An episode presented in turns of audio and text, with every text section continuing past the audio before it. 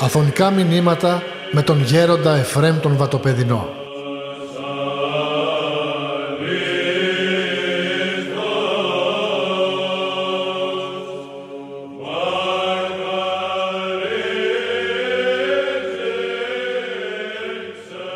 Δεν ξέρω εάν έδωσετε έτσι μεγάλη σημασία στην πνευματικότητα του ανθρώπου. Ο άνθρωπος αποτελείται από αθάνατον ψυχή και υπάρχουν οι αισθήσεις του ανθρώπου ως σώμα. Βλέπετε η αφή είναι μια αίσθηση. Η όραση είναι μια αίσθηση. Η ακοή είναι μια αίσθηση. Αλλά υπάρχουν, υπάρχει και στον άνθρωπο άλλη αίσθηση, η εσωτερική αίσθηση που πολλές φορές βλέπετε λέει ότι αισθάνομαι ειρηνικός, λέει κάποιος. Έχω ειρήνη. Τι σημαίνει ειρήνη, Τι σημαίνει έχω μία ανησυχία μέσα μου. Τι σημαίνει αυτό; Όλα αυτά δεν είναι του σώματος πράγματα. Είναι της ψυχής, είναι της πνευματικής υποστάσεως. Άρα λοιπόν πότε επιτυχάνει ο άνθρωπος στη ζωή του; Πότε επιτυχάνει.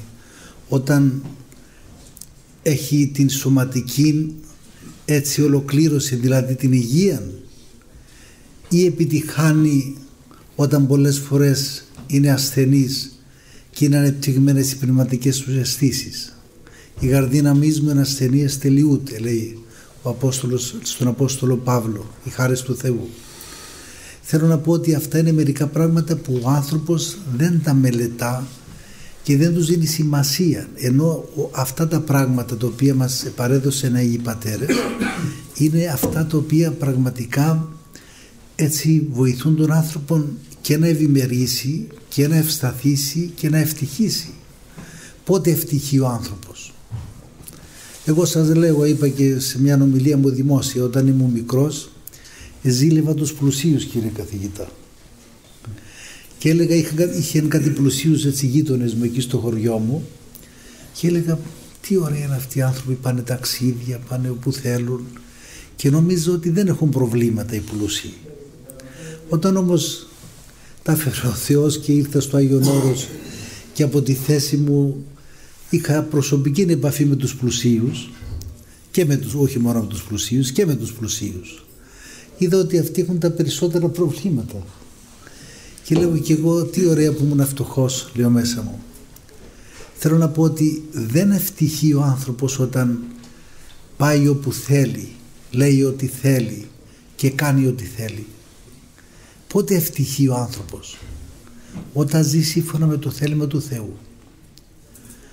Και πότε πραγματικά επιτυχάνει ο άνθρωπος; Όταν μέσα του βασιλεύει η χάρη του Θεού. Γι' αυτό βλέπετε οι Άγιοι του Θεού. Βλέπετε, διάβαζα προχθές τον Άγιο Ιστίνο Μπόποβιτς, έναν Σέρβο σύγχρονων Άγιων.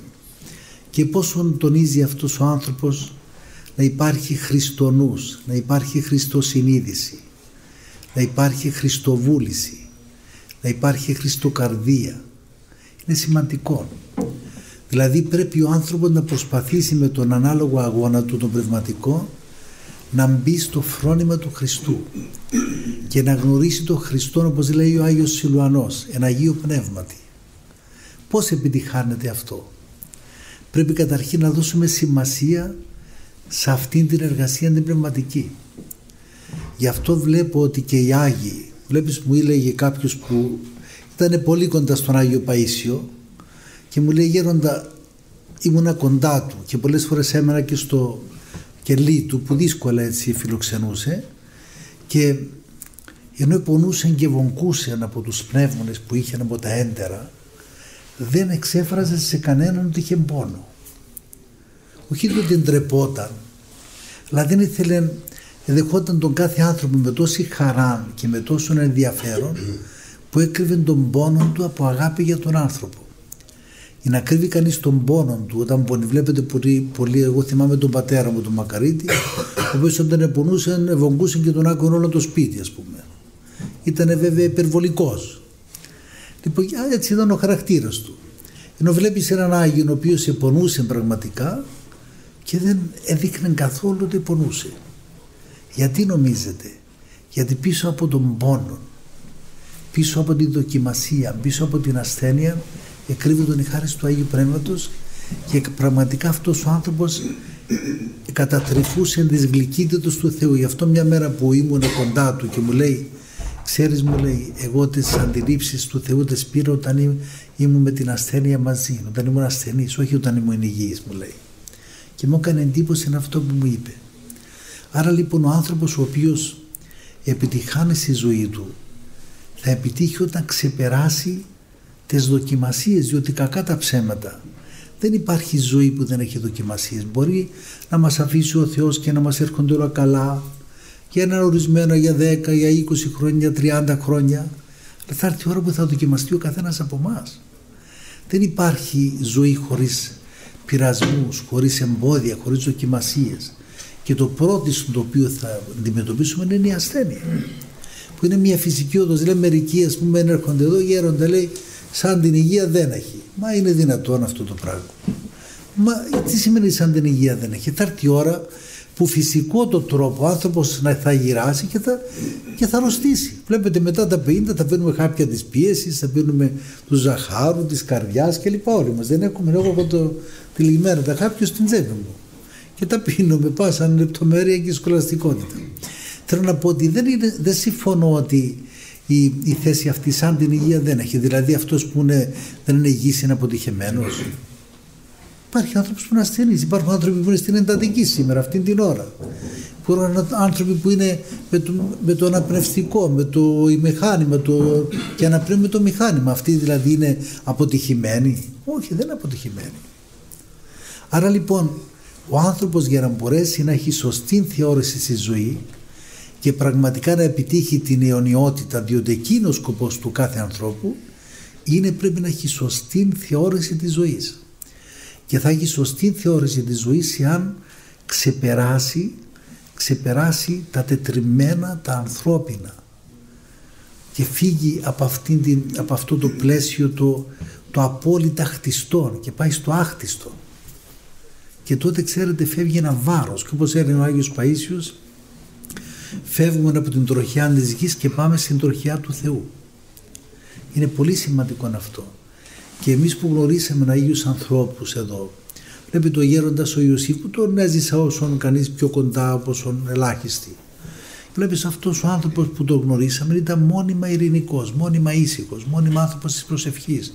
Δεν καταλάβαμε ότι αυτός ο άνθρωπος έπασχε διότι διώχθη και μας έλεγε παιδιά μην ξεχνάτε ότι αυτός που λατρεύουμε είναι ο πρώτος αδικημένος έτσι μας έλεγε.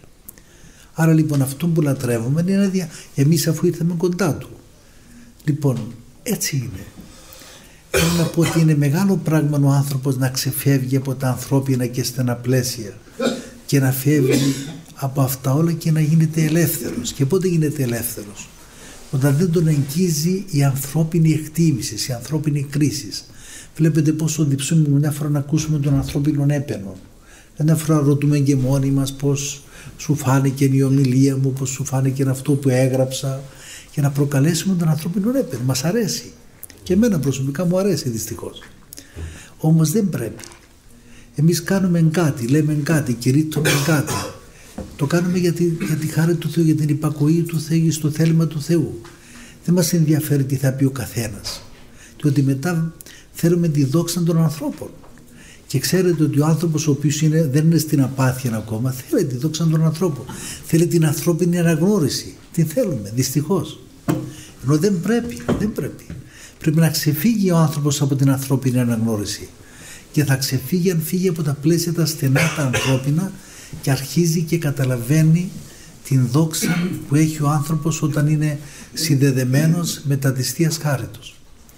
Γι' αυτό και οι Άγιοι βλέπετε έφυγαν από αυτά όλα. Βλέπετε πει στο γεροντικό πήγαινε κάποια εκείνα και περνούσαν κάποιο να βάλει και τις εθύμωσε και της είπαν από την ώρα που ήρθες εδώ και με ζαλίζεις και με πενείς έδειξες στο Θεό από μέσα μου. Της λέει και αυτή σκανδαλίστηκε. Γι' αυτό λέει να εύχεσαι να, να σε εξαλείψει ο Θεός από τη μνήμη μου, της είπε. Και ότι αυτού λέει πάτε να προσέφεσαι για μένα Και τη είπε αυτός, «Ε, εγώ εύχομαι να σε εξαλείψει ο Θεός από τη μνήμη μου. Το ότι ήρθες εδώ και με πενεί και, μου, και με έκανες να πειραστώ και να φύγει ο Θεός από μέσα μου. Θέλω να πω οι άνθρωποι δεν είχαν αυτή την αθραπαρέσκεια, αυτή την, αν θέλετε να ζητούν την, τον ανθρώπινο έπαινο, την ανθρώπινη τιμή. Δεν ήθελαν αυτό το πράγμα. Διότι ακριβώς ήξεραν ότι η δόξα των ανθρώπων είναι εμπόδιο το να πάρει κανείς τη δόξα του Θεού.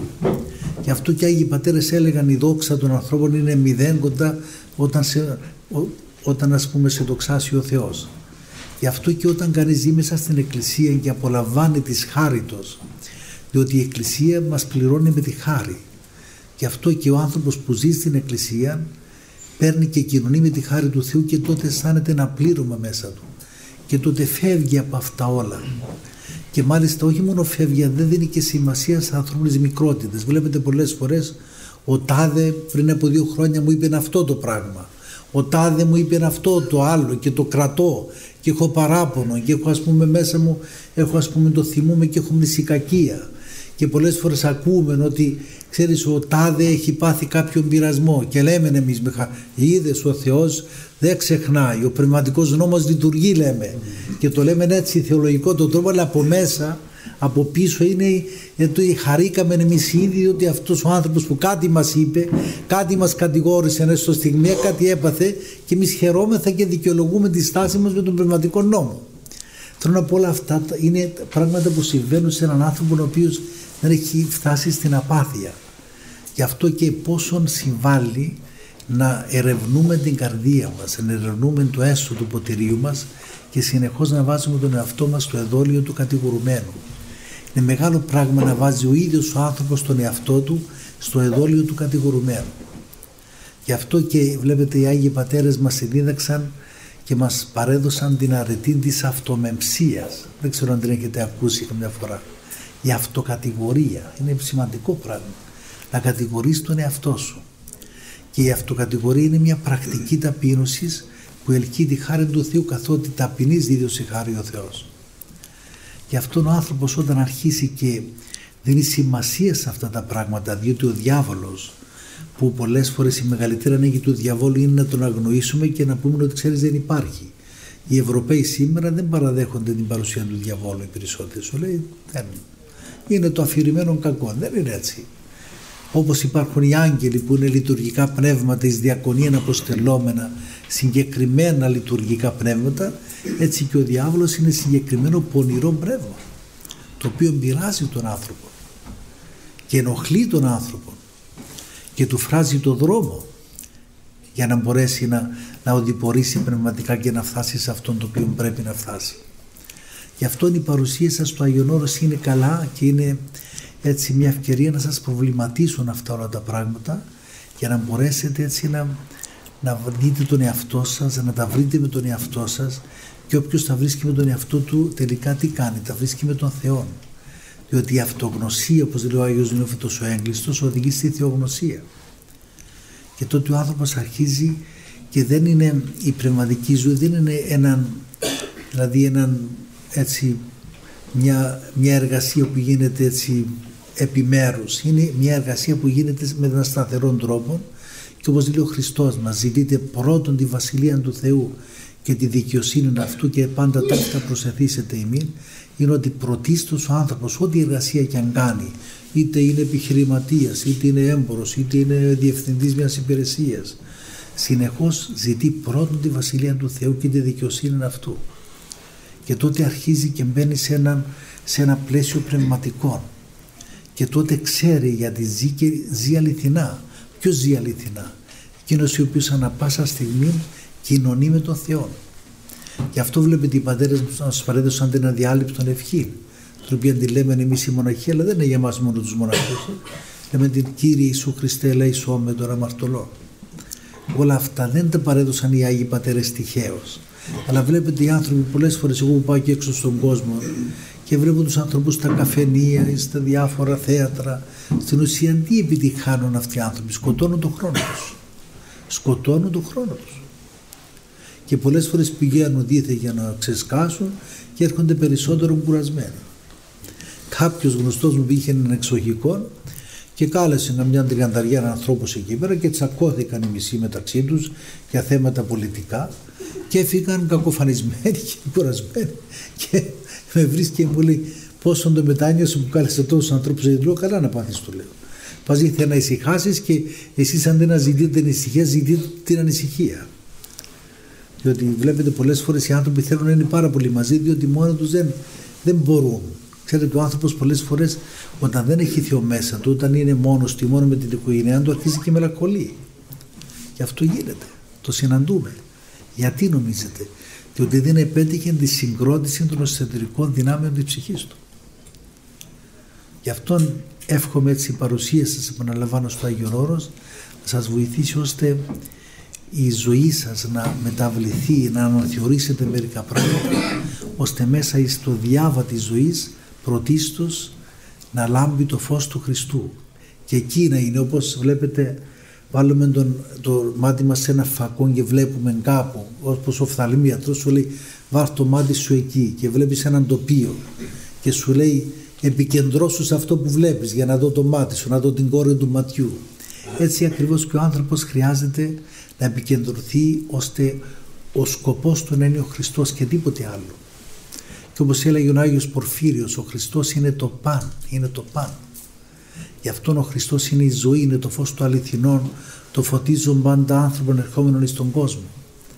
Όλα αυτά όταν τα έχουμε προφθαλμό μας και μας, μας προβληματίζουν και μας έτσι ε, είναι ανάγκη στη ζωή μας να ασχοληθούμε μαζί με αυτά τα πράγματα τότε η ζωή μας παίρνει μια άλλη, μια άλλη τροπολογία, έναν άλλον τρόπο και τότε ακριβώς αισθανόμεθα τη χάρη του Θεού και τότε φεύγουμε και από τους πειρασμούς αν θέλετε και οι πειρασμοί που λέει, που λέει ο Χριστός ο ζυγός μου Χριστός και το φορτίο μου ελαφρώνεστη τότε και οι δυσκολίες στη ζωή που κάθε άνθρωπος έχει δυσκολίες.